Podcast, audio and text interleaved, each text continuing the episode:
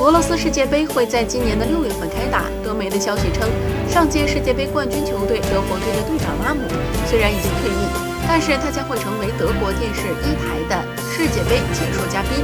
拉姆是拜仁以及德国国家队的名宿，在2014年的巴西世界杯上，拉姆以德国队长的身份举起了大力神杯。除了拉姆外，前德国国脚希斯尔斯佩格、德国 U21 主帅昆茨以及斯图加特主帅沃尔电视二台也将会转播世界杯的比赛，而解说嘉宾会是。